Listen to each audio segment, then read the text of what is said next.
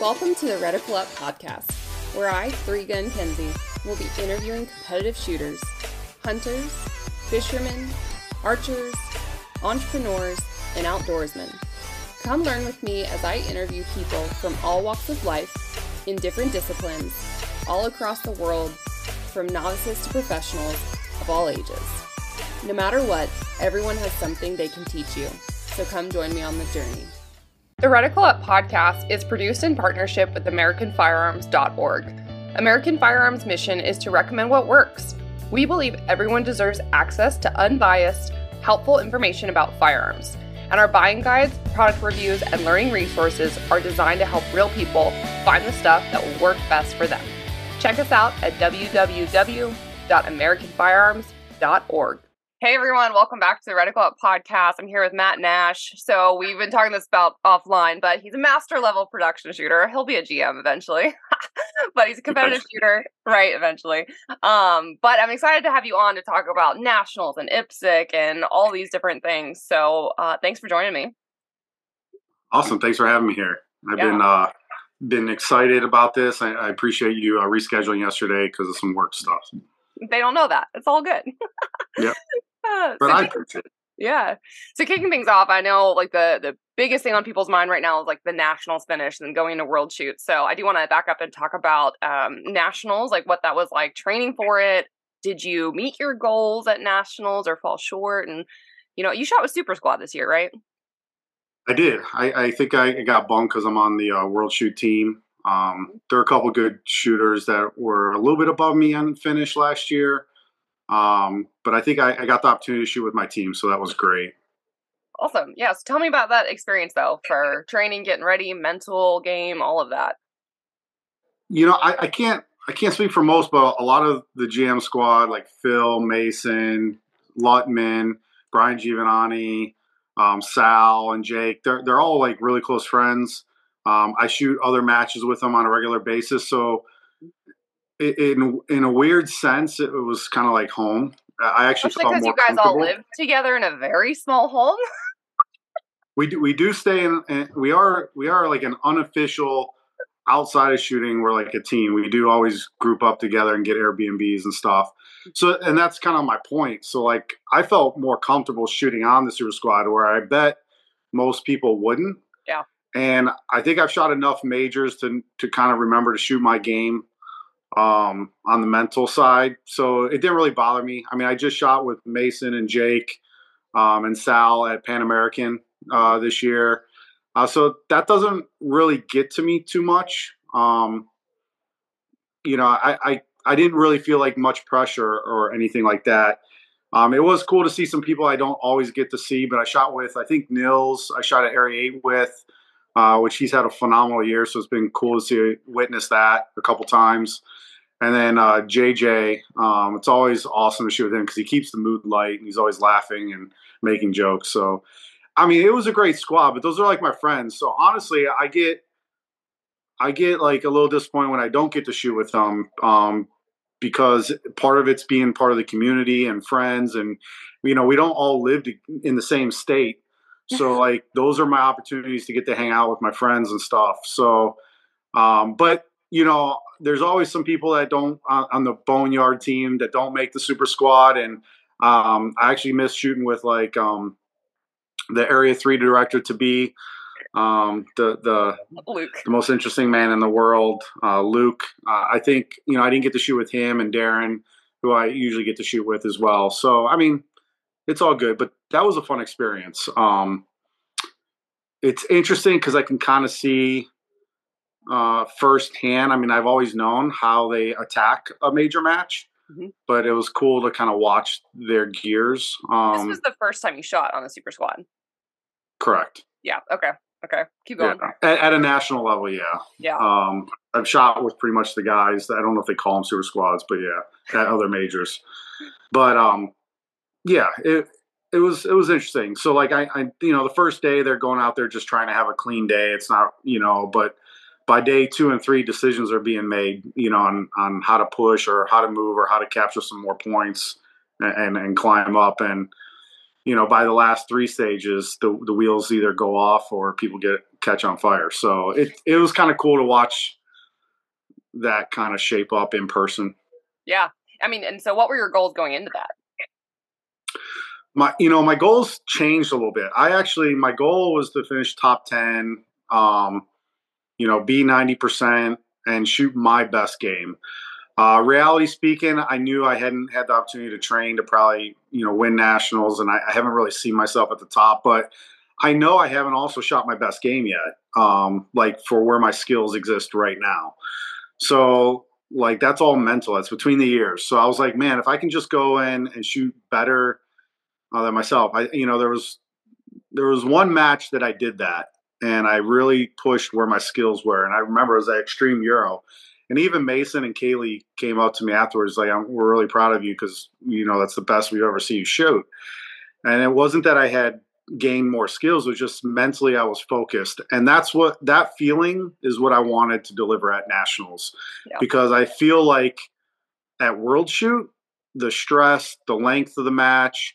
Um, you know, there's going to be a lot more ups and downs. I, I feel like most people aren't going to shoot their best mm-hmm. um, mentally. So like if i can that's my biggest dividends. If i can find a way to mentally focus and bring out you know my best even at at this point that's going to do really well at world shoot. So that was kind of my goal. And and i didn't get a lot of time to train leading up to nationals like i thought um, you know work just had me traveling i was taking off pretty much all of november and december from work mm-hmm. so i had a lot of overseas trips uh, with my job so I literally had just come back from London uh, for two weeks uh, prior, and then went right to nationals. So I don't think it necessarily hindered me, but you know, it was interesting. I mean, I shot a lot of matches, Pan American, before, right before that, and I shot a handful of majors this year and did really well. I won a few, so I felt confident. Um, and the layoff, I you know, I always feel a little bit better. Um, my hands relax, my muscles aren't as tense and things kind of flow. So yeah. my goals this year kind of changed to like top 10, kind of 90% of the the winner comparing how hot the winner shot that year.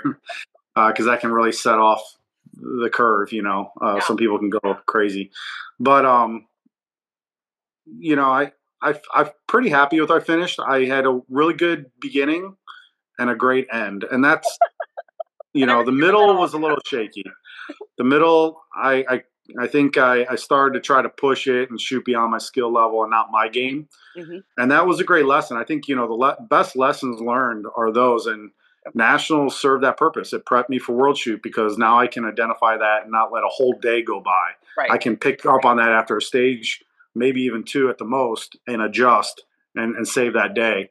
Yep. Uh, and Casey Reed came up to me after nationals and like Mason K at check and said the exact same thing. That's where you need to be mentally.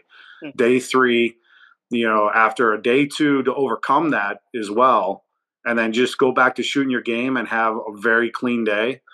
Um, so I was pretty proud of that. Do you think taking the deer head from the house helped you on day three? Of course, those guys, those guys keep it light. I mean, come on, this sport's fun.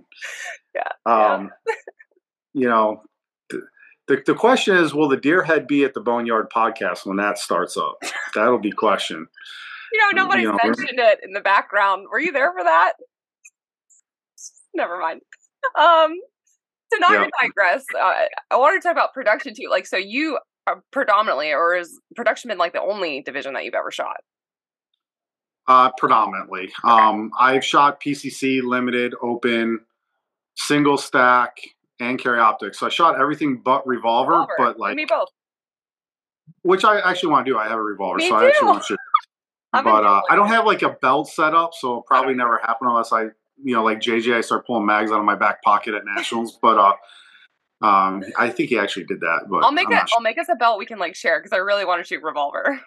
Yeah, but not anything serious. I was testing out a PCC gun because our work was looking to switch our sub guns, and yeah. I wanted to run it through the ringer a little bit. Um, so, would you say PCC is actual practical shooting?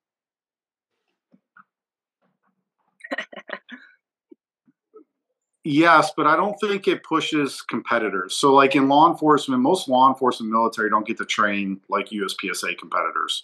Right. You know, people often ask me, "What do you think the average law enforcement officer shoots at?" And you know, if you really take a true average, I, I would bet a Bravo. You know, like so. If you look at a Bravo skill level, where, where they what they've been able to achieve, right? Some good fundamentals. Um, they just really haven't pushed themselves and to develop those those skills a little bit. Like you put a PCC gun in their hands at the distances of a pistol match targets and stuff, yeah, you instantly get better. Now in law enforcement military, you add stress onto that because you know in USPSA people don't shoot back at you. Yeah. Um, yeah. Um, having you know a, a butt stock and a cheek well, you know, um, is is a big advantage, you know, when you start losing some visual perception and stuff like that because of stress, right? Yeah. And that's that's it's not the same stress as going to a major match. I mean, to, to kind of be that way. So yeah, like from a practical sense, a sub gun is real. The problem is you you can't replicate the things that I'm talking about. Skill levels evolve. So a, you know, like a Maximundi is not pushing that weapon system in a USPSA match like he could Yep. if we tailored a match for his ability, right? Um, so I, I think it's tougher. Um, I like that You Max know- doesn't have his real name. He's just Maximundi. what's that? I like how Max doesn't have a real name. It's just Maximundi. It's just his Instagram handle. Yeah, I fair enough. That's awesome. Max. Yeah, yeah. Um, that's funny. I just thought of that. Like I, I didn't even realize I used his handle, but he'll get a kick out of that. All right. But so yeah, I think there is practical and military and law enforcement applications. We still field sub guns in our line of work. You know the the the ammo capacity and things like that. There's just a lot of tactical advantages for it. Yeah. I just I feel like just walking right into PCC after shooting seven years of like production and pistol and learning those skills. It it wasn't as interesting to me. It wasn't as challenging.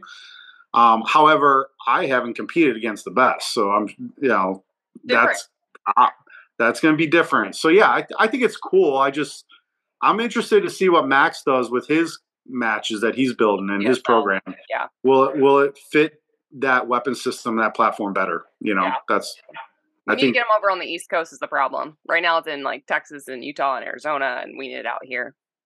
yeah. So that that sounds pretty cool. Um, okay, so let's talk about with production the, the gun you run, what modifications you've made. I know people always ask about guns and gear, so if you want to share that, you got it here with you. Yep, CZ Shadow twos. Um, I pretty much I've shot double single action since I started USPSA. I started with a Glock 34 just because I carry one at work, not a 34, but a Glock. Mhm. But there are things I didn't like about the Glock. Um, I don't get that choice at work, so I was like, oh. And in the Marine Corps, I shot a Beretta, And I was comfortable with the double single, so I got a CZ SP01 was my first gun that I got. I think I, I talked to JJ was one of the first like pro shooters that I saw. He came to Fredericksburg for like Area Eight, and I saw him shooting it. Um, I got to see it, and I was like, "Oh, that, that's cool. I'll get that." Um, shot Tanfo for a little bit. That was more out of curiosity. Um, I needed a second gun, and I bought a Tanfo. There, it was hard to get a second one at that back then. They were kind of hard to get. So I finally got a second one, and then my buddy Dave Wampler, who was shooting, had only one CZ. And it's like, why don't you sell me your CZ? You shoot Tanfo, I'll shoot CZ. And it was just they were very similar. Just like a swapsies. Yeah, so I gave him my CZ, which he's I think he still has to this day. Uh, my SP01 target. He turned it into a carry optics gun, but uh, I went back really to CZ because there are things I didn't enjoy about the Tanfo. It's a great gun. I think it's personal preference, but one of the things is their trigger guard was always um, it's squared off. This is a little rounding, but there's a little bevel right here, and theirs was sharp, and that would cut into my thumb. And I built a callus up from all the dry fire and shooting, and it would cut that callus, and I'd actually start bleeding, and then my grip would change because I, I had a wound essentially, if you will. Yeah. And you know, people can make fun of me for having sissy hands. It's just a lot of repetition. Yep. I wanted a gun that didn't make me think about that stuff. And the one thing that CZ always does, they bevel this. And in IPSC, you can't make modifications. In USPSA, I could have probably just filed that. No one would have noticed. But I was afraid they can IPSC, they would see that I changed that. Right. Um, so I got I got this one. There was an other issues I had with the Tampa that I could have probably tuned out. I spent enough time. I don't like spending time on guns, which is probably why I'll never be an open shooter.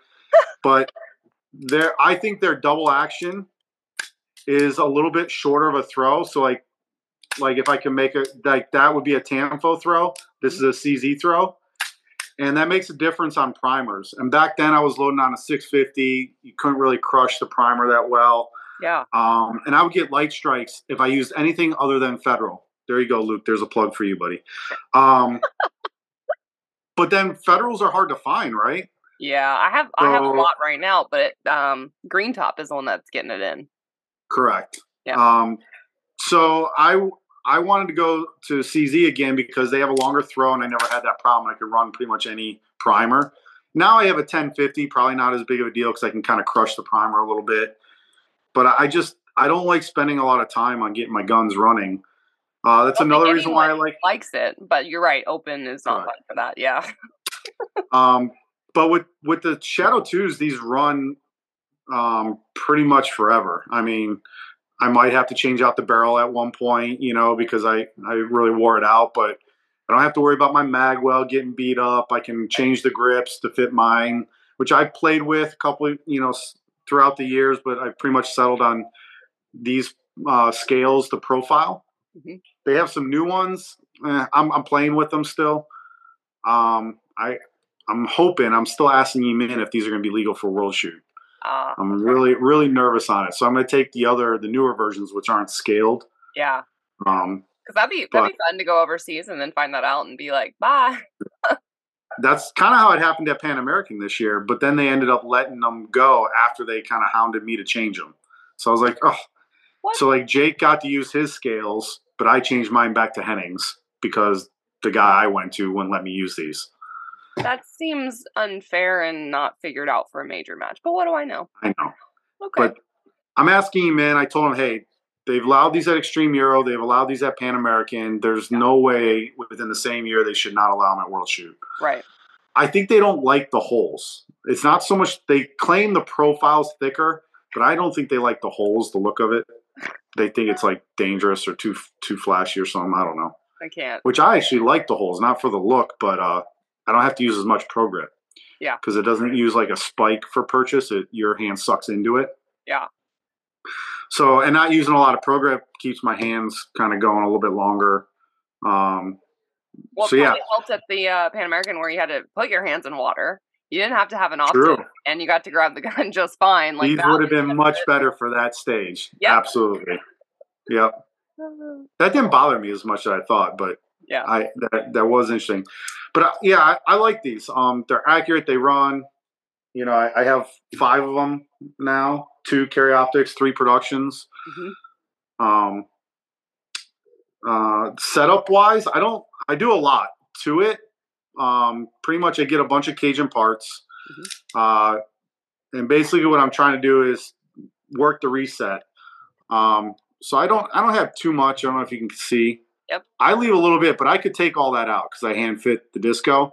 Okay. And I used to fit it a lot closer, but then I like to prep coming into position. And uh, at one match, I, I had an ND. It was in a safe direction, but I will admit I didn't intend it, for it to go off. And from that moment on, I, I said, all right, I give myself a little bit more slack. Um, and I've never had a problem since. You were aiming at a target though. Yeah, Yeah, yeah. yeah. It was it was it was during a, a reload. Um, You know, it just it's very sensitive if you get it to that back wall. Yeah. I think my finger had just started coming down after the reload, and I was marrying it up. And because I was probably resetting my hand a little bit after the reload, I set it off, and, and it wasn't intended. Yeah. So I, I like to give myself a little bit more pre-travel. So I say that to anyone, you know, you don't really need that much. You can marry it up and, and, and then break the trigger. So what's But, the weight uh, on the first pull and uh, single action pull? You know, I've never actually weighed it. Um, I know it's I know it's IPSC legal, um, so it's not as light as it could go. Yeah. I, I'll tell most people I run an 11 and a half mainspring in the CZ. In the Tanfos, I ran a 13, Okay. which puts me, you know, uh, I well over the IPSC requirement. Yeah. So some people run like eights, eight point fives, and things, or cut coils. I, I honestly, the, the factory trigger is probably good enough uh, Yeah. for me. Uh, The weight doesn't bother me. I what I really look for is the reset, how much pre-travel there is and over travel. I have no over travel. I have a little bit of pre, so I can marry up my finger to the trigger coming in on a target. Um, and then I have a real clean break. I know some people will roll the sears. I don't like that. I like to. I like when I intend for it to go off. I just want it to fall Yeah. and break. So, um, there is some things I've noticed about the CZs, and I'm think I'm going to release a video on this on my YouTube channel. But uh, so let me see. I don't know if you can see this pin right here, that the retaining pin here. Yep. So that goes in underneath the sear cage, right? Um, which you can see the sear cage here in the back. And I ended up taking the pin out of the trigger here because I replaced this with a free floating pin. And that roll pin I put in here. It's a little bit longer than the factory one. Okay. All right, if you guys are still following me. So it pushes up on the bottom of the sear cage. And that takes any little rocking out of that cage. And what I notice is like on a double, when I'm pulling, or even a single, I can kind of feel it. On some guns, just based on tolerances, and it, and most people probably don't even notice till I said this, but I can feel that little rock. I call that creep, or people use that term for trigger creep or whatever, mush. Uh, I wouldn't say it's mush, but more creep. Like I'm like, oh, it didn't break. I feel a little movement right before the break. That's usually the sear cage just kind of moving with the sear. Well, to get that play out, Hopkins taught me use it. Use this pin. It's a little bit longer. You're gonna have to fit it because every gun's different, and it pushes up on the bottom of that sear cage, and that takes basically once you put that cage in perfect fit, it won't move. That's cool. So that's that's honestly I've had to do that at one out of three guns. Okay. Um, so it's not every gun. Yeah. That's probably the like the most interesting thing to do on these guns.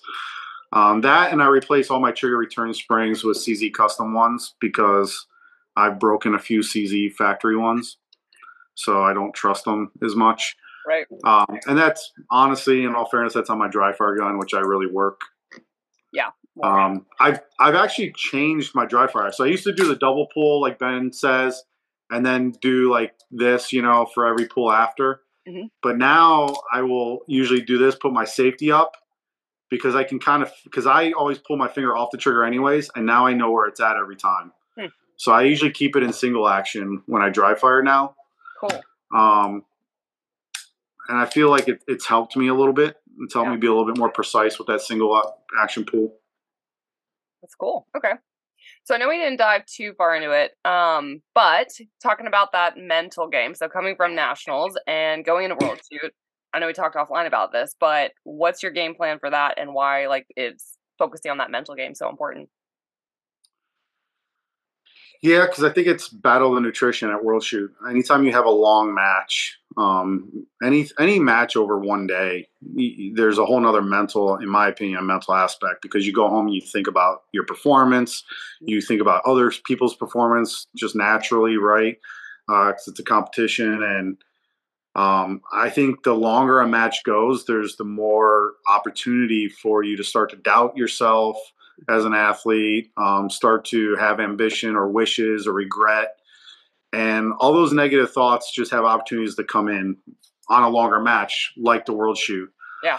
So nat- nationals being and Pan American being multiple days, like those are opportunities to see how well you can stay in your game and your focus. Um, and that's what nationals and Pan American really served for me is to really just work on my mental game because it's hard to replicate that at home. Yeah. There are things I do in training to replicate that. Nowadays, I would say in the last two years, uh, which has really helped me.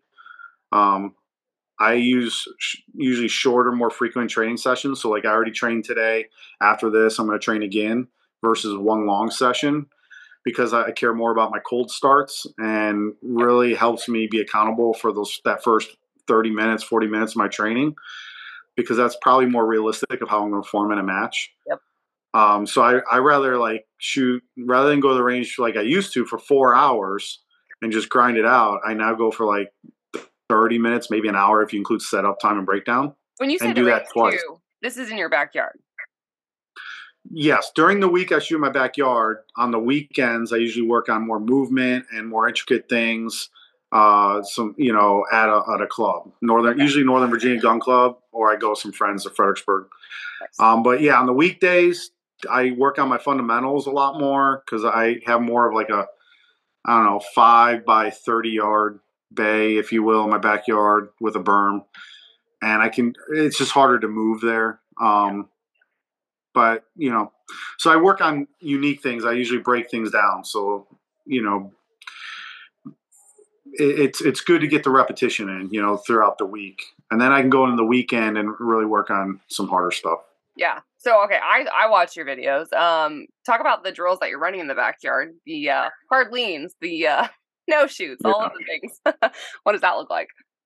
Yeah, so I, you know, I've talked to a lot of people that have been to World Shoot, Ben and Mason and Sal and Casey, and you know, most recently I hosted Ben's class here, and I picked his brain a lot. And you know, I asked him, you know, what what at this point in time would you be working on?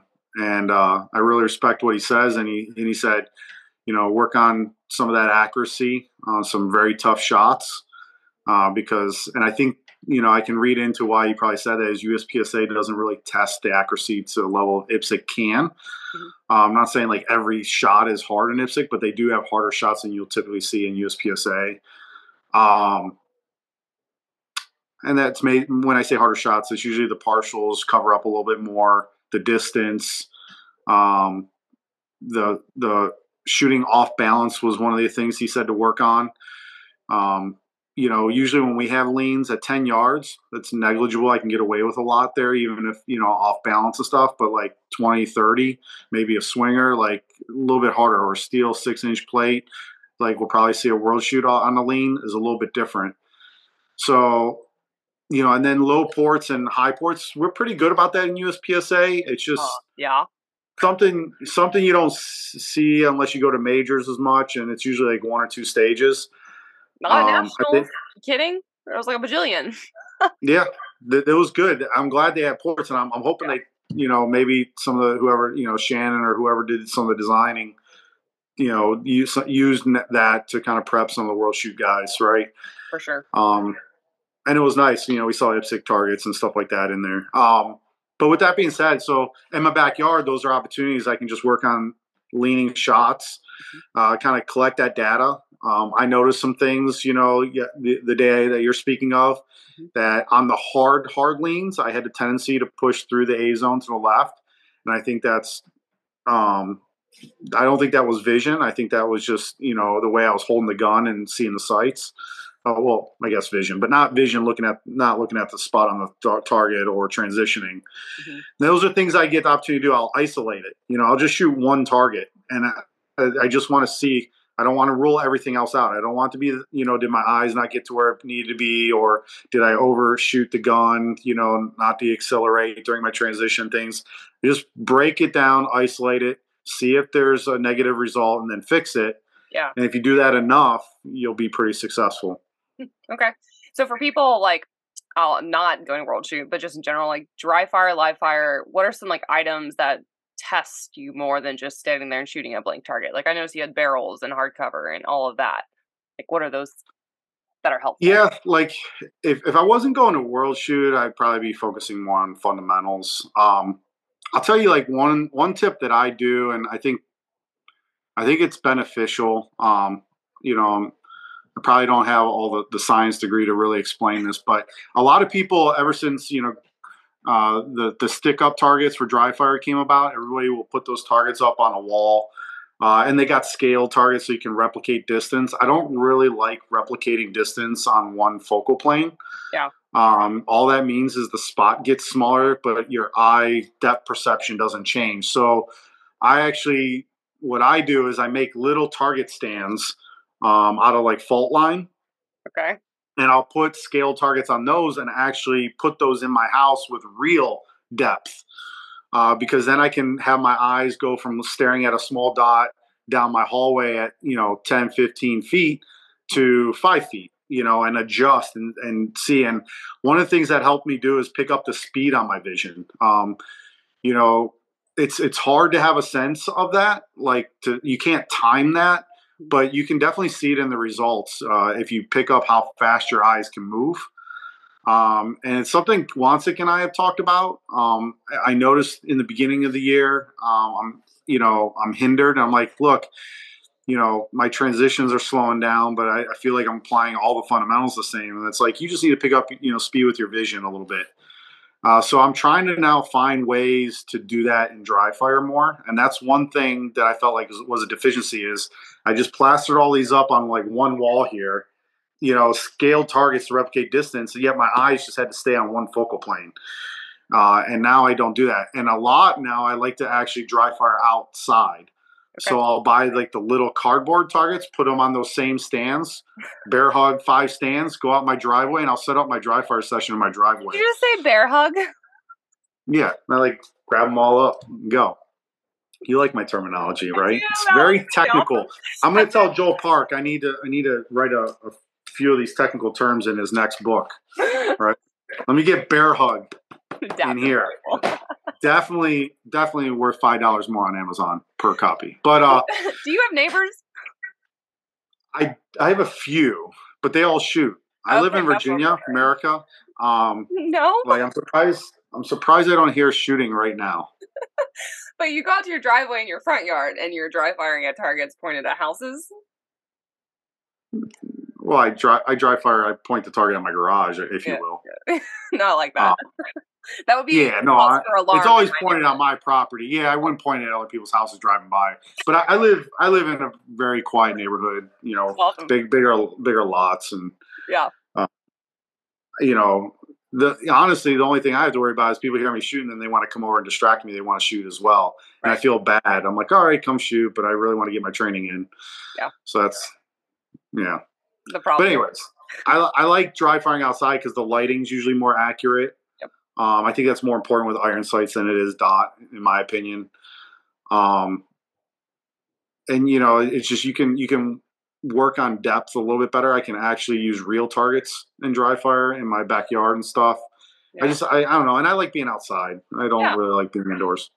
But that that's one pointer I would give people is build natural depth up there. And even if you have stick up targets, usually you can do that. You can find a door in a hallway, put a target on that, open up the door, then have one further down the hallway. So you, you can still do it with the stick up targets, but you got to get a little bit more creative and yep. use up the whole house and stuff like that. Oh yeah. Um, I do like little pieces of post-it notes all over the place before when people will be like, "What are those?" Don't worry about it. yeah, yeah. Don't worry about it. Um, cool. Anything else you want to talk about with that? No, I mean, I I will tell you, like most people, including myself, probably don't like working on the harder stuff that they're not good at. Mm-hmm. Um, the more you get ambitious in this sport, the gains start getting smaller and smaller on you know the fundamentals and stuff. The more and more, if you really want to grow, focus on those things that you hate doing. So, for like me, example, I hate shooting weak hand yep. and strong hand. Yeah. Um, but like I feel so good now. I almost do it in every single live fire practice session. At the at the end, I do the weak hand and strong hand, and you know I'll probably post a video. But I was pretty proud. On the last day, we had um, a freestyle to strong hand stage with some partials at nationals, and I, I you know I thought I crushed that from my skill level. Where where I've been before that, I would have walked on that stage, and that would have gave me nerves for the next two stages Right. Like I would have been distraught. Like like oh here I got to shoot something that I know my skills completely lacking compared to the, the people I'm shooting with today, and that would have bothered me and broken my mental focus. So like I was pretty proud that I had worked on that to the point where I stepped up that to that stage and it was like any other stage. It was almost like taking a break because all I had to do was stand and deliver. Right. So right. in the past that would have stressed me out for a stage or two. Now it's like I took a break, you know. Yeah just being prepared in general. I think that's the same with me with um, swingers, bobbers, and all that stuff. Used to really scare the crap out of me because I, I, we don't see them in my locals at all because we don't have them. But now I'm shooting more major matches. I'm like, that's normal. And now my mics are on wide open, you know, perfect targets three feet away. But no, yeah. that's been nice because, like you said, you will get anxious and then you're already set up for the stage of like failure almost. Yeah, you you want a high high confidence. So like that's a like a clue. If you go up to a match and you're walking through a match and you're like unsure if you can make a shot, Like that's a clue. Put that, write that note down. All right, tuxedo at 20 yards from the kneeling. I didn't like that. All right, then your next practice session, guess what you should be practicing?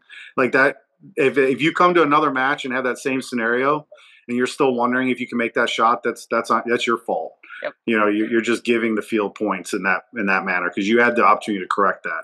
Yep. Um, so like I, I, I actually get really excited now when I go to majors and I walk on a stage and there's like a moment where I'm like, ooh, that's tough because I'm like, great, I get I get to address that in the next practice session, right? And you can't always for like you can't always foresee that or think that. Like, mm-hmm. you know, I can run all the drills and but it, it might change. You might you know, I, I haven't I've seen all for example, I've shot a lot of over the top swingers this year for some reason. Just a lot of the majors I went to were over the top one shot, right? Mhm. Well, at nationals, we had a swinger that came out and I could have trapped it. Yeah. And for some reason, I, I felt like for a split second in my mind, I was like, "Ooh, I haven't shot that in a while." You know, it's it's actually easier, in my opinion, than shooting over the top. Yep. But here, that that's a deficiency. So guess what I'm going to be doing this weekend? Shooting some traps, you know, at distance, making sure like I can cash in those easy alphas. Um, so like everybody should be hunting for those those opportunities where things you don't like or that you get nervous on or break your concentration. Like those are those are like nice little nuggets to put in on a notepad, like Dave Murphy would do, and take them right to the practice session. Yeah. Um, you know, and then c- collect data. Um, I I see this from all all the good all the good shooters will walk and watch their scoring. It's not really because you know the ROs might make a bad call. I would say one target out of a thousand matches, you know, thousand calls, they might make a mistake. You might catch it, Mhm. but really that those that's free data. Like, Yeah. oh, I'm over transitioning. I, I'm shooting Alpha Charlie because I'm just not, you know, seeing that sight come back down. I'm already starting to move the gun or something. Like that's a little adjustment you can make that could save you a dozen Charlies in the next two stages, right? Yeah. So like I see a lot of younger shooters not walking the stages and shooting. Like the buzz, you know, their last shot goes off, they immediately like think of a visual in their head of how that went. And I'm like, whoa, whoa, there's still work to be done. Like, Yeah. so like I tell like some of my students, like, you better be going down range and looking at the targets, otherwise you probably don't care. Like, you know, Yep. Yep. So um talk about teaching actually with that. You know, I know you do instructing and you know, does that actually help you too by teaching? Do you learn stuff as well? Yes. Um, I, I don't like learn new things, but like it keeps it fresh. So, you know, I'm, I'm kind of new to the instructing. I, I just my time. So I've only been doing it for like two years, and I only have a couple students, and that's kind of I don't really market it hard, do like big classes. Um, but I talked to Mason about it, who you know is a professional instructor, Mason Lane, and you know he said it will help you. Um, and you know I, think that's he's reflecting on his own experiences um you know I, I think it's i think for me it's it's it helped me mm, like stay motivated like I, I i enjoy giving back to people and it gets me out there with a gun training but breaks up the monotony of just focusing on yourself. Right. so yeah i think i think you learn on things and like explaining it just builds confidence. Like you know like teaching people the different sight confirmations and stuff will just keep reinforcing the fundamentals. And there, there's not a lot of secret sauce out there. It's just people get better at the fundamentals than others right? They put more time into it. Uh, so like yeah I, th- I think it does help you i just don't do it enough to maybe see those those huge gains like maybe mason does and stuff Yeah. um, and it's just a time thing Yeah, for sure. Okay. For people that don't know, what is and who are the Boneyard Crew? that's interesting uh. Yeah, there's like a dozen of us. Um, so B- Boneyard, Boneyard started with a bunch of friends that just really got an Airbnb and traveled to majors together. Um, so some of those friends are like, you're laughing because we do have a good time. Yeah. Um, Case Casey Reed, probably you know a ringleader in this front because you know he's a wild man and uh, you get him in the wild and it's it gets interesting pretty quick. Um, but yeah, Kate, Casey Reed, uh, Mason Lane, Kaylee Lane, Phil Strader, myself, Luke, um, Lutman, um, Darren. Um, there, there, there's a bunch. I'm probably forgetting, and, and we every now and then we have some really good guests. But you know, one of the cool things uh, about the Boneyard is it's like an everyday thing. So we have a we you know we have a, a group text that pretty much you know I've already gotten a couple. Um, pretty much doesn't stop. Um, I'm not gonna lie. I was I was in London.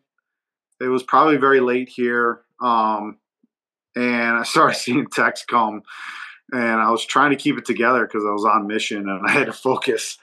but uh, yeah, it's it's around the clock. It, it never ends. Um, some of it's legit talk. A lot of it is just joking around, keeping the mood light. But you know, I would say in that chat, you know, we're thinking about shooting almost every day. You know, I mean, it's an everyday thing. It's a big commitment. Kind of our lifestyle. Um, yep, it's a, it's a lifestyle. That's well said. Yeah. So, and then really, we just you know we travel to all the majors together. So, like my major schedule is usually built around a lot of what you know the team's going to do, if you will. Um, and then it's fun to get to go places and shoot with your friends, right? Yep. so, so serious, serious question here. Ready? Wayne or Shoresy Oh, I'm gonna, I'm gonna go with Danger Five and go with one that you didn't list. no. You haven't seen Danger Five yet, have you? No, you have to pick Shoresy oh. or Wayne. I think right now Shoresy. Me too. Um, you know, it's it's it's definitely uh, funny.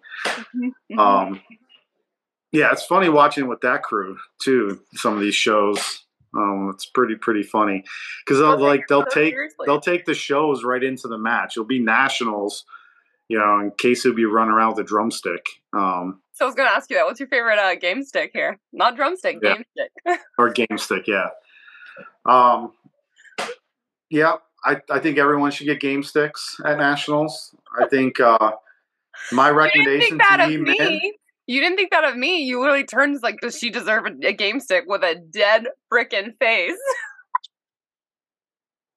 well, I didn't get to see you shoot. But I think everyone 72, gets a game stick. I shot 72% of Maximundi. I improved 15% from last year. And 15%? 15%.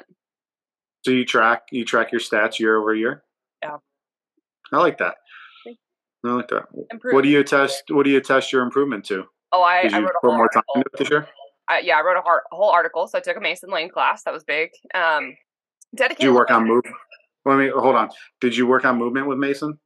Yeah, I mean, he went on some of that. I mean, it was mostly fundamentals because there wasn't a lot to move, but the movement is my biggest piece, not just with him, but when I'm in training here with a GM, a friend of mine, and yeah, yeah. But yeah. but working on what I don't like. So it was hardcover, tuxedos, no shoots, mini poppers. um, but yeah, movement's been big for me. And then every single like match, I've I didn't dedicate every time to PCC, but I, I did put a lot into it. Yeah. Yay. Awesome! Congratulations. Thanks. So I deserved a game stick. yeah, and your equipment ran. Uh, yeah, sort of. Yeah, I had two two no, issues. No major issues. Two small issues that wasn't fun on the speed shoot stage. That sucked, but I worked through it. Still, still had fun. I had one Charlie, I think, on that stage, but it threw me for a second. So I had to rack around out. Uh, I feel like PCC that's tough because the guns can be a little bit more finicky, and man, at a major match, that's just devastating. Yeah, no, I, I my gun ran. I was just a couple hiccups that weren't major, thank God. Last year, I cool. went Last year I had problems, but PCCs are a beast. You have to find a working gun is ninety percent of the problem, right there. Yeah, yeah. And then get probably. Do you have two of them or just one? Do I have two? I have two primary. So I have the Da Vinci is my primary. I have the Brecky is my backup, and then I have the one. I like the colors. The this is Harry Potter. So for people that don't know, got all the engravings. I solemnly swear That's pretty cool. Good. You got your wand and your uh, is that anodized? It's Cerakoted, and then I don't know what he did. I think my buddy like it's Creekside that's, Custom. That's Cerakote. I haven't seen a Cerakote with like that little sheen to it. That's pretty cool. Creekside Custom Lasering is my dude, and then he painted little footsteps from the Marauders map. Yeah, no, this is legit. And then he did my my three gun Kenzie, so it's got all my logos on it. I like custom. Cool. You can get yeah, you can get a little bit more customy with uh, the PCC guns. Those yeah. are cool. Thank you. Um, but we digress. But anyways, um, what I wanted to ask you next too about is like you don't have to go into it too much, but like what do you do for work? Um, and talking about like the importance too when you pick guns. Like you had two of the same guns, right? I have two of the basically same guns. How important is that to stick to the same controls? Um, for like for people that are professionals that are also in the sport. Yeah. I would say starting out, I would I would I would stay very similar because there's a lot of thought process going. So like if you carry a Glock, I wouldn't go go to a double single action starting out in USPSA. And that's not necessarily for familiarity, that's just because you're going to be processing so much. I wouldn't want that to affect you at work, which you know, if it could save your life, that matters more than any sport. Yep. But but once you get to a, a, high skill level, like I can you can put a, a, bunch of different guns in my hands. Like I I can process how that gun operates. Like I don't you're not you're not going to see me thinking my Glock does a double pull on the first pull. Like I know, but but you know that takes time. You know you you got to start being able to do things subconsciously with ease and you'll know that you know if you're still trying to get your gear right in USPSA, that's not the time to try something different. If you're professional, like still work on on you know getting the ground. Like if you're missing targets in USPSA because you haven't figured out a stage plan yet and visualize it, don't switch to a different gun or a different platform. So like, but so for me, like I carry a Glock at work, um, a Glock 19, but I, I shoot a double single. Mm-hmm. Um, you know, doesn't bother me. I, I watch it, but there are some things that if I wasn't a professional, I probably would have changed. For example, I probably would have done bullets out um, mm-hmm. and your mag pouches where the bullets face outward versus forward. Yep. Um, because I feel like I can get a, a more comparable grip no matter where I'm at on my belt, and I like consistency. Um, but at work, I don't carry them that way for for many reasons. So like I still go bullets forward. And I do notice like when you get to that third or fourth pouch, you're not getting the same grip as your first pouch. Yeah. Um, you know, for that pretty much only bothers people for production. Um, you know, all the other divisions you don't have to carry four or five mags, but um, seven thousand. That's the division I shoot, right? Yep. Um, I don't think it matters what bullet you shoot. I mean, at work I'm shooting plus P's. None of them I mean, unless I'm shooting an open gun, it's not going to feel like it is. Um, you know, nowadays people at work can probably have options to shoot dot or iron sights, but I kind of probably side with JJ still on this one. I still like iron sights. Dot dots have advantages. Um, the biggest advantage I usually see for carry optics and dot is low light, which we don't really experience in USPSA unless you're Luke. um, but the dot, do you know what I'm talking I about? I saw the one? video and then yeah. yeah. um, the the dot's important for low light, and I'll be honest with you, that's probably the single biggest advantage for most professionals because shit usually hits the fan at nighttime in, in the military and law enforcement, right? So I really like that as a strength. And then there's a lot of studies and some issues with um, I won't get into it now, but with uh, um, you know like night sights for iron sights and stuff, um, they're always glowing, which means people can see you in the dark. So there's some disadvantage to that. And then also like if you really need night sights, can you really identify your target? I mean, in law enforcement, we don't just spray and pray. We got to articulate usually in court afterwards or yeah. with our internal affairs or whatnot, what we saw when we at the time we shot. So like when you start doing those things, like a flashlight becomes much more important than night sights. But so I, I do like the dot for low light. The problem is I just haven't found one that's as reliable. Um, or and then I I carry conceal because I'm usually in a suit. Yep. So like it's just extra weight and extra bulk. It's a snag hazard for my draws. You know, if I was like a SWAT team member or something, I got a, a drop leg holster maybe not as big of a deal there, you know. But then again, that's probably a backup weapon, so like still you still need it. Like so, I'm I think I side with JJ on this one, and I, I respect JJ because you know he was I think with Homeland Defense and a firearms instructor and really thought about these things for many years as well as my instructors and there are a lot of advantages but i just I'm just not there yet personally. Yeah. Where I do, there are some other advantages, and you have to factor it in. Is we have a lot of older officers and agents and stuff, and your eyes start to go. So, like, I think it helps them stay target focused and stuff like that. Helps them pick it up a little bit, be a little bit more accurate. Yep. Um, so that's a great thing, you know, because you know when you get older, there's some things you can't correct with your eyes, right? So, and usually it's that near sight. That's why you see a lot of you know people with reading glasses and stuff, right? Because you can't correct that yet. I hope by the time I'm that that old, they, they find a way to do that. But so, like for iron sights, you know, seeing 16 inches, that's tough to get maybe a crisp picture um, for like a precision shot or something like that, or even just to pick them up blurry enough to stay target focused to, to know they're aligned.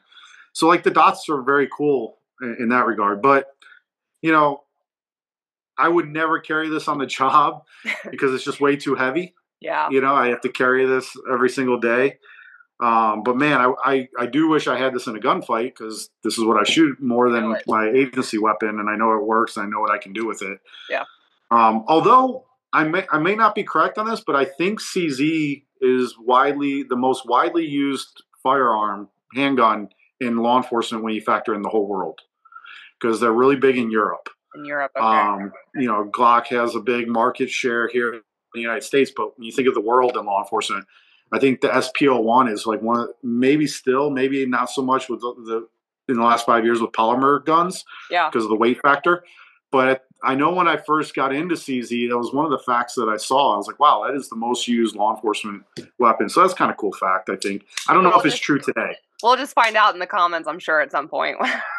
yeah, go go back to 2014 when I got my SP01, and that was a fact. a fact. Uh, at least I, I researched it.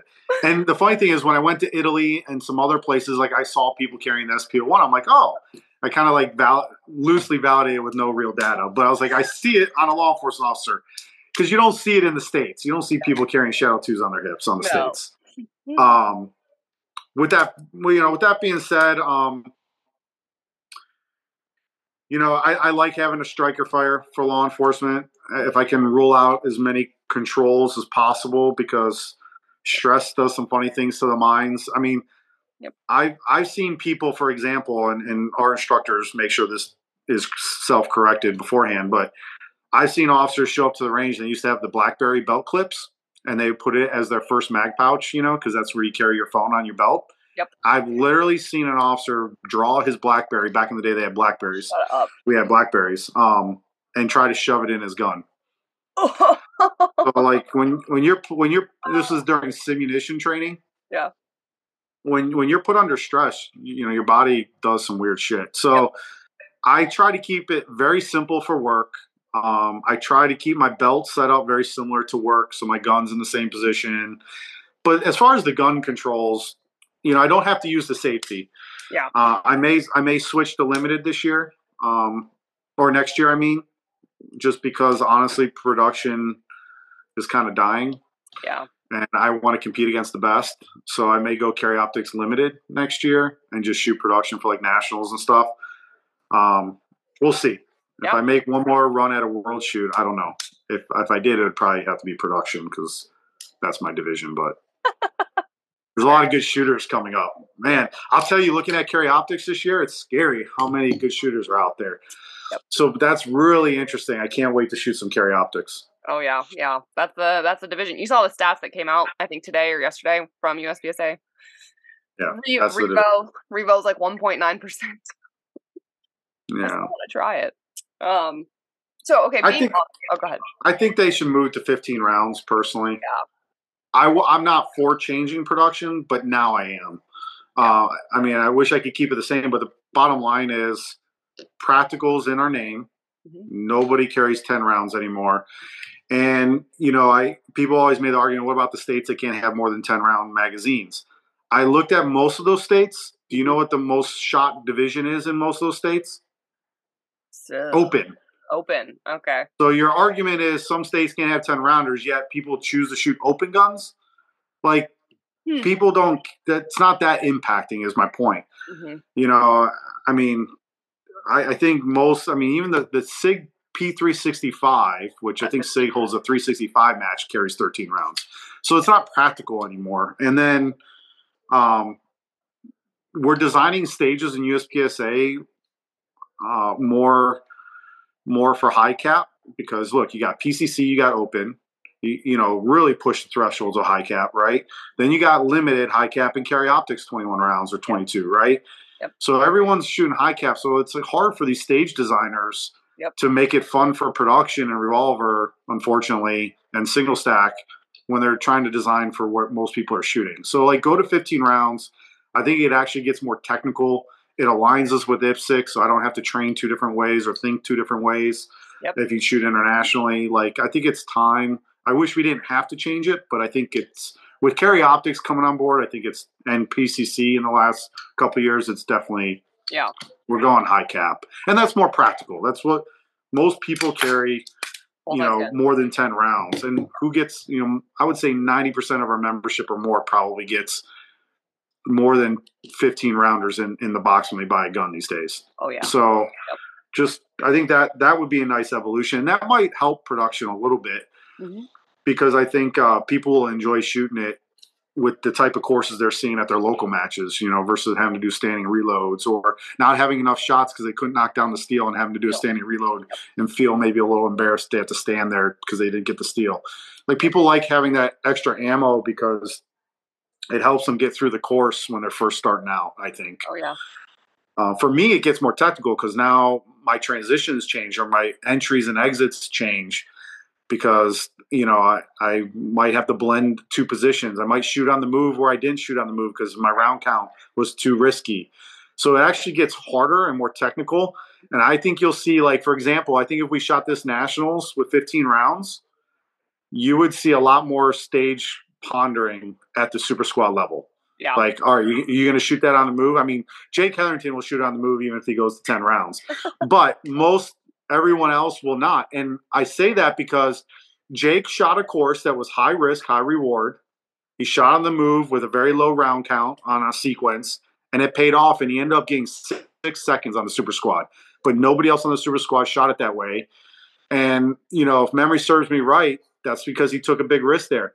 Yeah. You know, so I think my point to that is even at the high level, you're going to see people be more challenged with 15 rounds because they might get aggressive where they wouldn't have. You know right. what I mean? Right. Yeah. And it'll let even that playing field then if you're all shooting on the move at that point rather than just yeah. the one guy who's going to risk it. Yeah. But I, I, like to. I, I, you know, with that said, I'm more conservative in that front. I don't like changing the rules. I, I wish we could just keep it the same, but we've already changed it know, once, twice, a couple times eh. Yeah, you know the funny part is the weight limit thing. Mm-hmm. I I I almost feel like this gun's a little too heavy, which is why I don't use brass grips.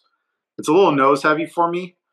Um, you know, if I could change anything, I'd probably change this dust cover, make it a little lighter, and I'd probably get rid of the tri top. I would round this off so I could do over the top pinching a little easier. But I get it; they had to save some weight, so the tri top does save some weight, which is in the right place to save weight. But I just want to get rid of the little nose weight.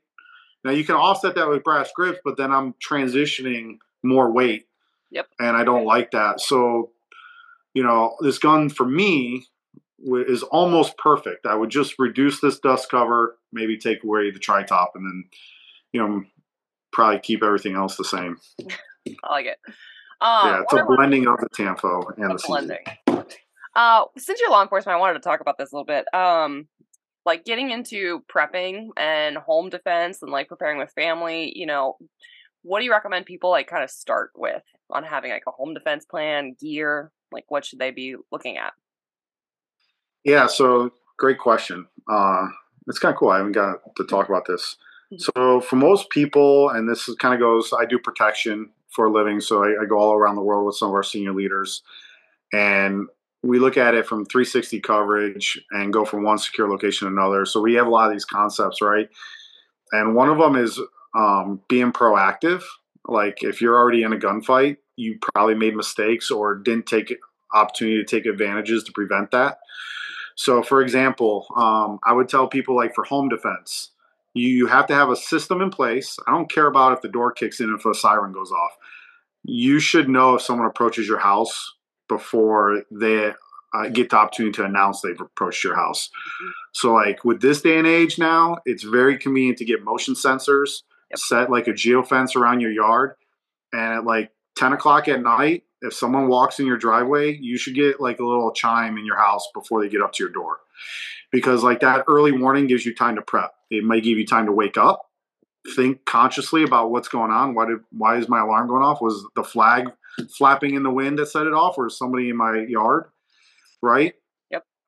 It'll give you that split second to regroup. Where's my flashlight, my gun, my phone, right? Where are my loved ones? Mm-hmm. You know, should I initiate the family emergency plan? Not. So like my first my first people for like home defense would be like early warning. And then that carries over to when you're out in town. So like when I'm out in town, like you know, I can't help it but to know where my exits are when I walk into places, and I always want to see the front door. Yep. Um, so like if I go into like a bonefish restaurant, mm-hmm. I want my seat near the exit, and I want to be facing where the front door is. So like if oh, yeah. someone comes through that front door, starts shooting, I know where my exit is, right? And my friends and some of that about me, yeah. yeah. So it's like all early warning, early detection. Like don't put yourself in a situation, and your first thought should be, how fast can I get out of this situation without going into self defense mode, right? Um, and that's where you should invest most of your time because you do not want to be in a gunfight, like prevent it, right? There are things you can do. If someone enters my property, the first thing I do is turn my lights on to let them know I know you're on my property. Yeah. Or let them think that I know that, right?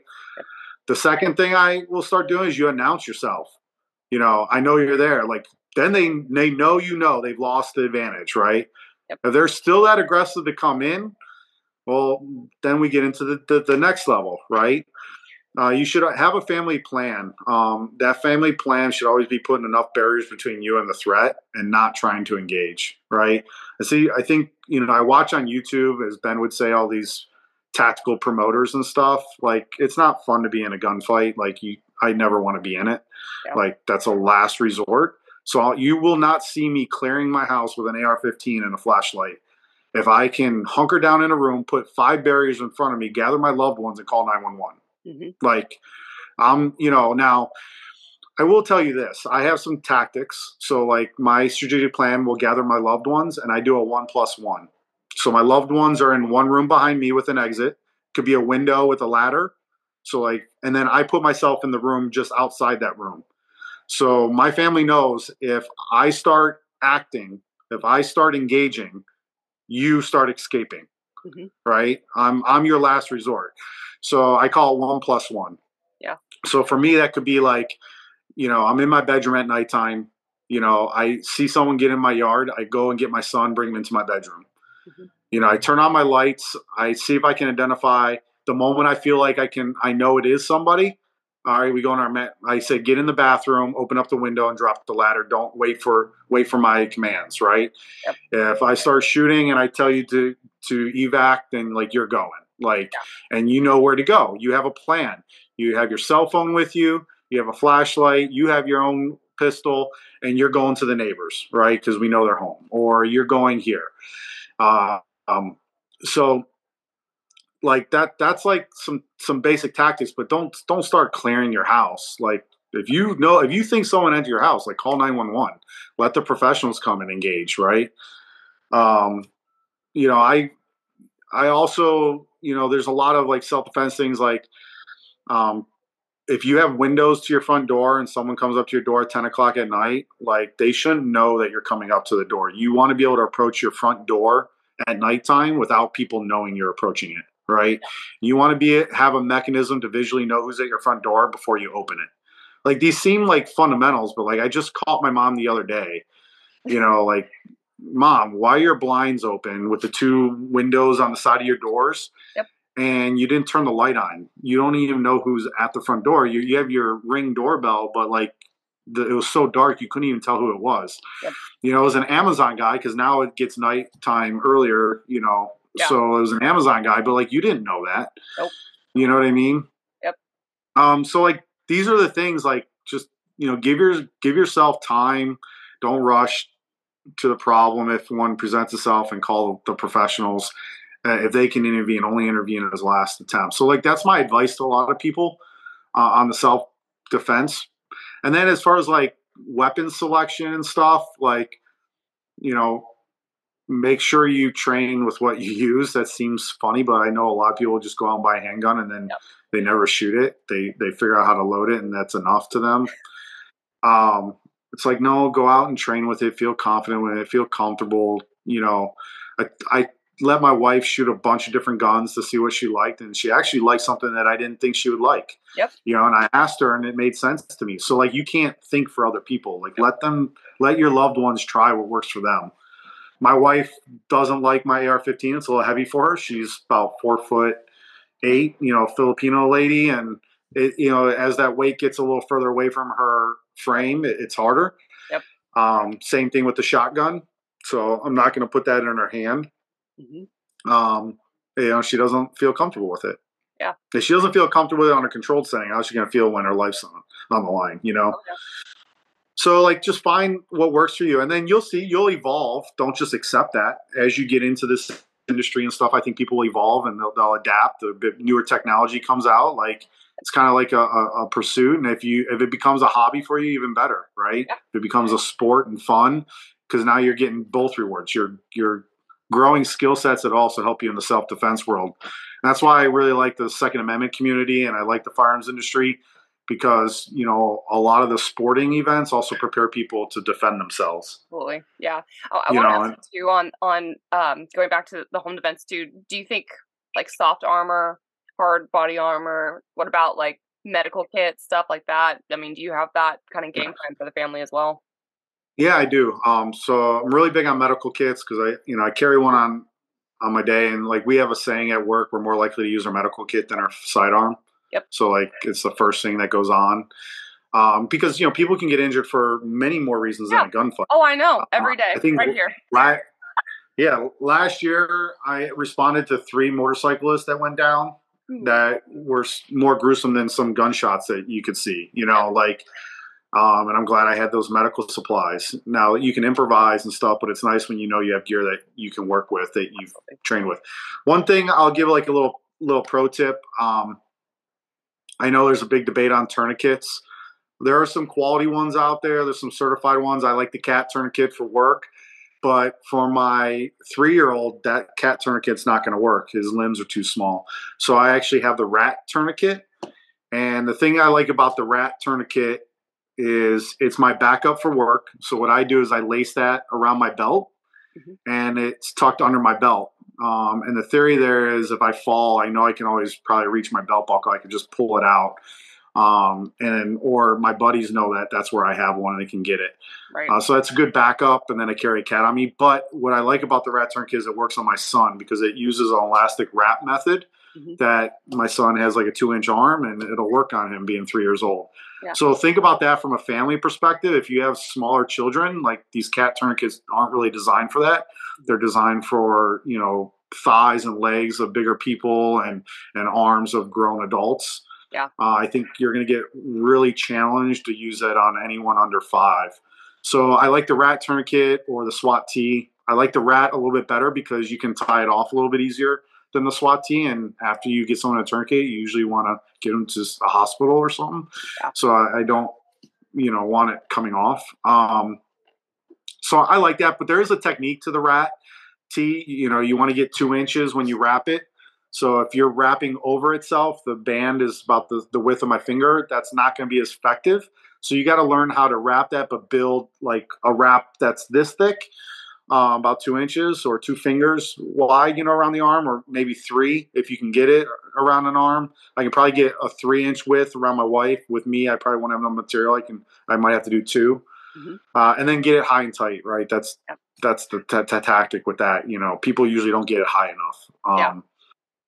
But you know, medical supplies. You know, if you have loved ones that have illnesses, make sure you have that, like insulin and stuff on hand, because when people are induced with stress, usually those medical issues become real. Yep. Uh, so like, you know, I if you have it in, yeah. Yeah. So like if, if my, you know, if my kitchen is near the front door or near, I would have to go into a danger area if I believe someone broke my house to get insulin for my loved one, you know, to get the one plus one barrier I was talking about earlier. Right. Then I would probably have a small little fridge and they make small ones in my bedroom Yeah. You know, like the, the, they're specialized for medicine. That way, like I don't have to leave my bedroom. Here's your insulin. If you you know, give it to them if something starts happening. Um, so you got to think like that. So yeah, medical supplies. Um, you know, those are the big ones. You know, bandages and stuff like that. That's probably not the time. You know, you're just trying to stop Yeah. major bleeding and keep the airway open. Um, And armor? you know, what's that? An armor? Armor.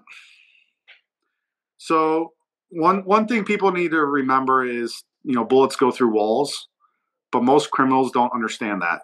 Uh, so you know nine out of ten times they're not going to shoot through a wall. There's a famous video out there of an attorney coming out of the courthouse and he had a newspaper in his hand and he was on the steps and a criminal criminal came up to him and it was just pure instinct. Uh, the attorney held the newspaper and the criminal never shot. He was trying to get around the newspaper What? because most criminals don't think you know about about it. They want to they want a clear shot. They want to shoot at the individual, and he did. All he had to do is shoot through the newspaper. Wow. But my my point to that story is to be mindful of that because nowadays nowadays there's a lot of video out there. Criminals can learn a lot very fast. The movies depicted it a lot better. You know, you can watch movies. You'll see people shooting through walls. You know, and John Wick and stuff, and you know, Born Identity. He shoots through a door. Like so, criminals may think they they can do that as well, and it's effective to some degree, especially with rifle cartridges. Yep. So like keep that in mind. But you know, there's a difference between cover and concealment. But I think concealment's more important than body armor for home defense. Um, if it's coming down to the point where like you're needing body armor, you probably didn't take a lot of other tactics Yeah. first. Yeah. Like focus more on escaping and putting more between you on the concealment side between you and the threat. Yeah. So like I, you know, before anyone ever gets my son and child, like they got to get through me in another room. Like there's two barriers there. But even if they start shooting through the walls, I mean, they're they're not going to know where they're at. Yeah. They're, they're going to have to get pretty lucky, right? And then if they get through me, my wife and child have already escaped. You know what I mean? Like now you got to hunt them down, right? So like that's more important than me putting a vest on my child. With that being said, I do have body armor. Yeah. Um, I keep it in my car um, because you know I, I, I'm more concerned about active threats. So one of the, my favorite pieces of gear that goes everywhere with me, and it's both um, body armor for my family as well as medical supplies, is the Vertx sling bag. Yep. Um, I wish I could go get it. It's in my car right now. Um, Say I have one somewhere. yeah, but what I what I like about that is I can carry a sidearm in it and and use it as a draw. I can unzip it and it uh, with a sling and it unfolds and I have two levels of body armor that's actually bigger than my chest armor. Yep. Um, I can put that around my son if if you know I'm in a car. I can grab that, open it up, and put it as a blanket on him. If I can't get out of Dodge, you know, I'm trapped in a car or something in traffic or whatever. Um, but you'll usually see me take that to larger events and things like that where I'm concerned about active shooters. Yeah. Um, even a grocery store, I'll take that and throw it in the cart. Um, and then on the front side of that, all my medical supplies. And I've actually used that more times than uh, thank God that I had used the body armor. But that's usually my go-to. So you know, traffic accident, I grab that bag, I get down on my knees because most people are on the ground when you're providing medical aid. That's right there. I rip off the front panel. It's like a quick rip, and like my tourniquets, my QuikClot, everything's there.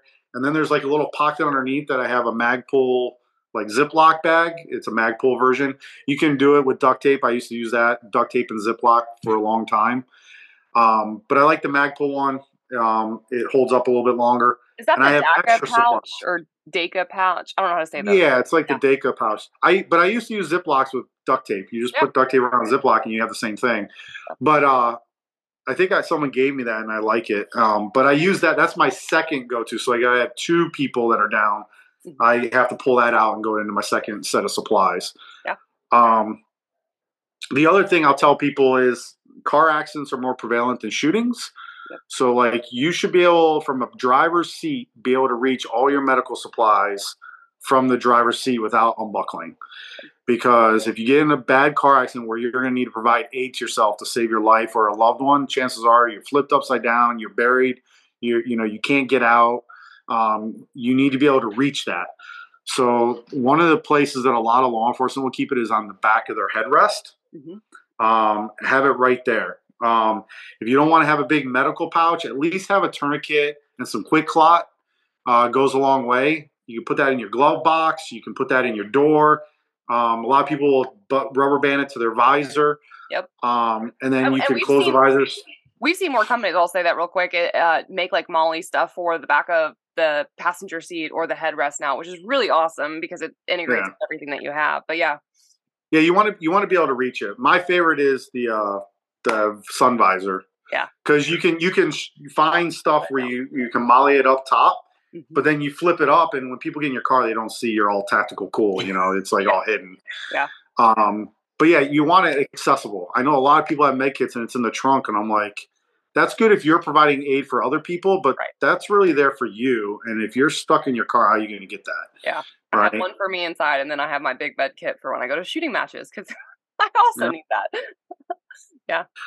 The, the other thing that most people don't think about, um, and I've actually had this happen to me. I got lucky, but um, I was in a car accident back when I was in the Marines, and I passed out, and my car caught on fire. I actually woke up when my windshield popped from the heat Mm-hmm. Um, but now I carry a fire extinguisher, and there's some nice ones out there now.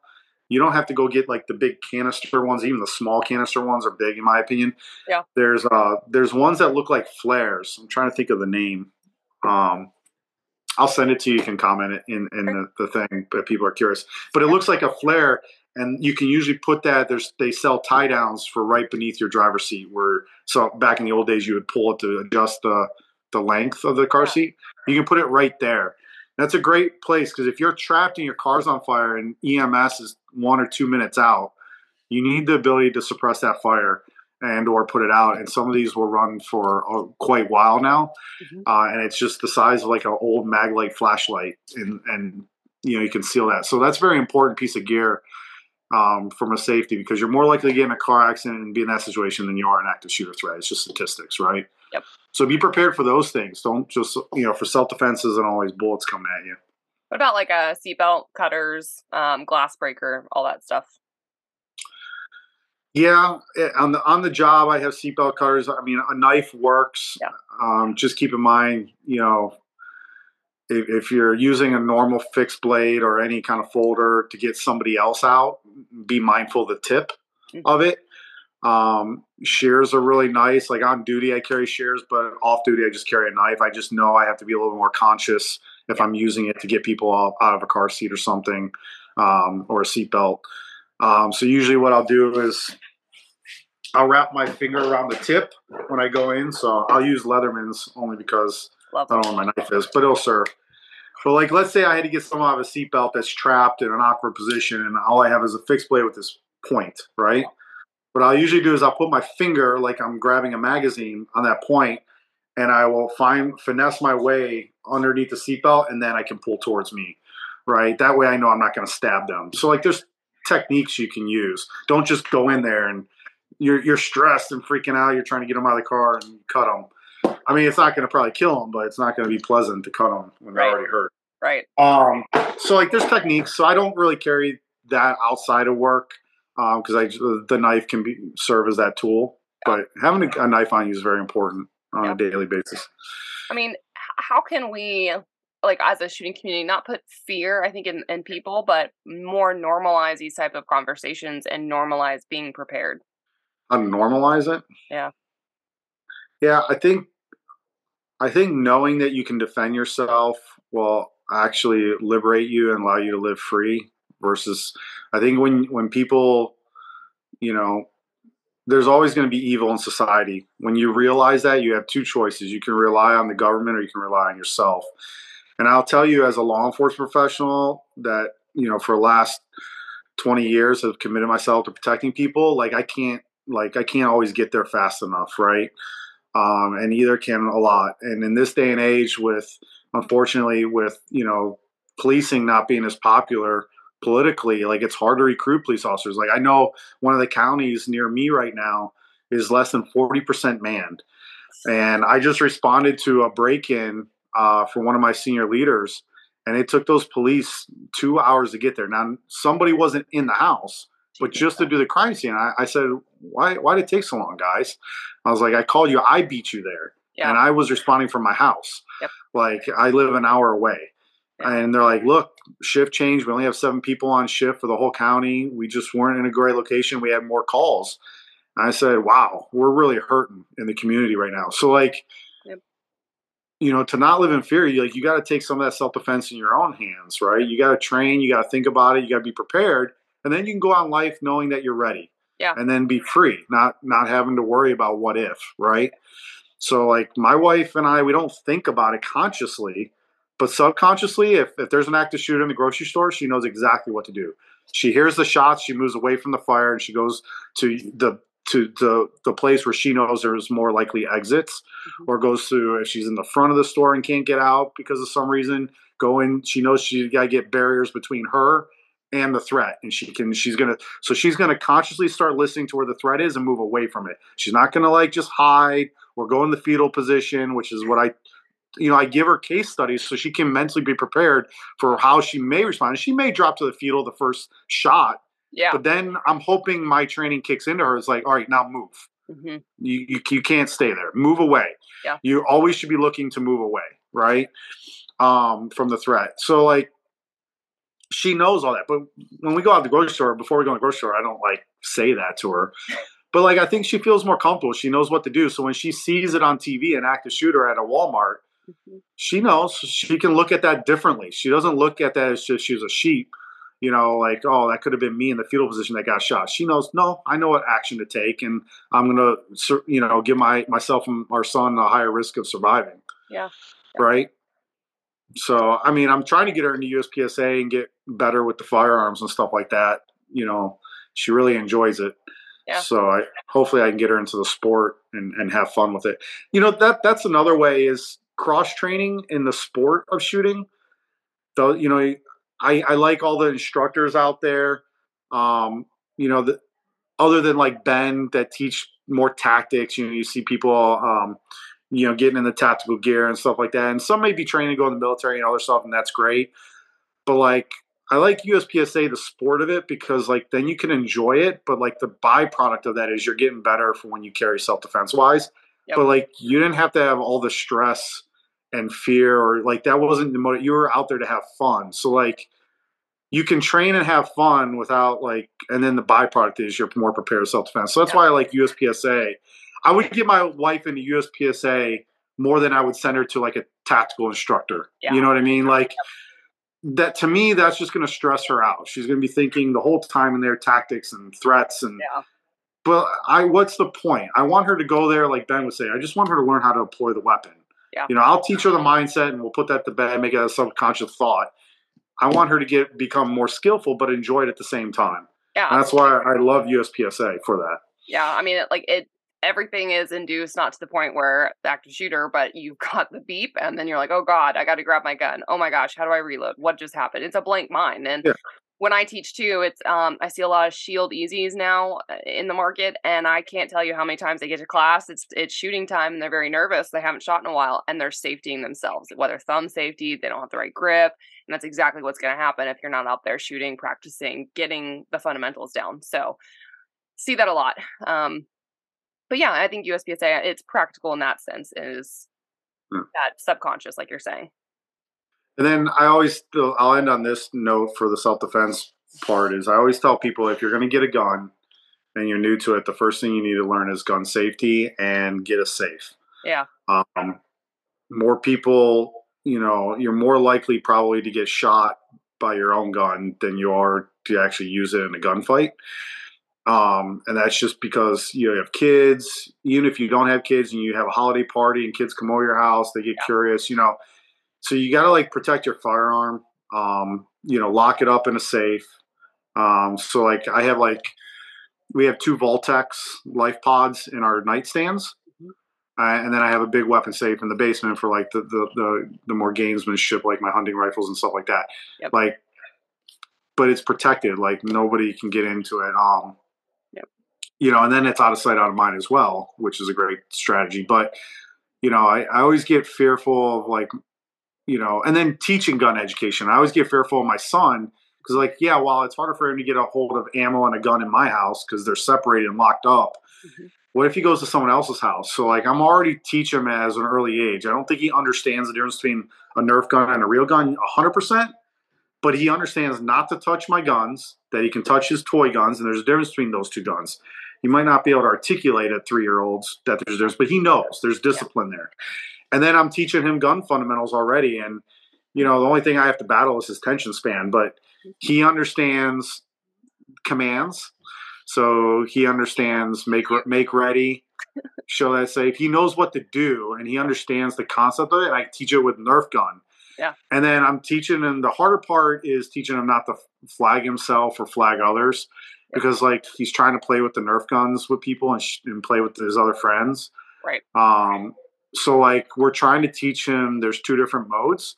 So like when I dry fire, he has to follow all the safety rules of not pointing the gun at me or himself, the muzzle, while we're dry firing. But then when we go into play, he'll ask me. He'll look at me. He's like, "Playtime." I'm like, "Yep." Yeah. Then then we can play with the Nerf guns. Yeah. And that's just so he understands there's a set of rules. Like like it's a toy, but like at some point in time, you're gonna know what rules are. Yep. And, and don't point these things. And I'm trying to teach him our age because like if he goes over some kid's house and that kid brings a real gun, I want my kid at 3 say to tell me like, hey, he has a gun. Yep. The one that you told me not to play with. Yep. You know, so teacher teach people because you know I know some family members you know that have lost a loved one due to gun safety in their own house, unintentional and it's just devastating because that's that you could just uh, prevented that with just good education yeah. No i have uh, family members that no, that hasn't happened yet. It but we are with the replica guns the play guns just teaching we're not pointing those at people because at that young and they're toys right. Yeah. Yeah even though toys like i mean that's what we're fearful of though is that they yeah. don't know the difference. They don't have that. Yeah. you um, have to teach that. You yeah. absolutely do if you have guns in the house and you have kids. Um, you have to they have to understand black and white that th- those are two different things, even though they look the same. Yep. Um, and then just keep I keep them on a side. My my son doesn't get the opportunity to, other than when my duty weapons on my hip coming going to and from work. He doesn't really get to see them other than when I dry fire and stuff. And he knows. He knows he doesn't walk in front of the line, even when we dry fire and stuff like that. And he's he's learning already.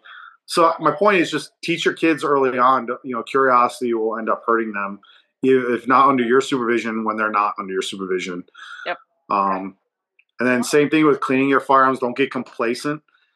I think you know I've been pretty good with that. Like my fear is also people get complacent with guns. They've owned guns for five, six years. I have some family members that I have to remind about that. Like, did you clear a gun before you start cleaning it? Like, yeah, you just pulled out the safe, but it's it's an all or none thing. Either yep. you're all in there is no half-ass in gun safety.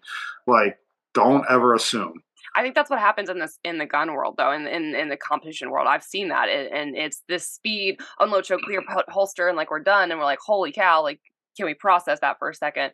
And that's when we see the ads and the unload, show clear, and and all of this stuff where it's we're getting complacent, and we're around them more often, so we're more likely to have that problem. You know. Yeah, I'm probably you know that you just said that you know I, I probably get a little too unconscious on load show clear. I need to make it a little bit more of a conscious effort. Mm-hmm. And, and this is what I'm getting at. So like even me who's been shooting a while, when you just said that, I thought about myself.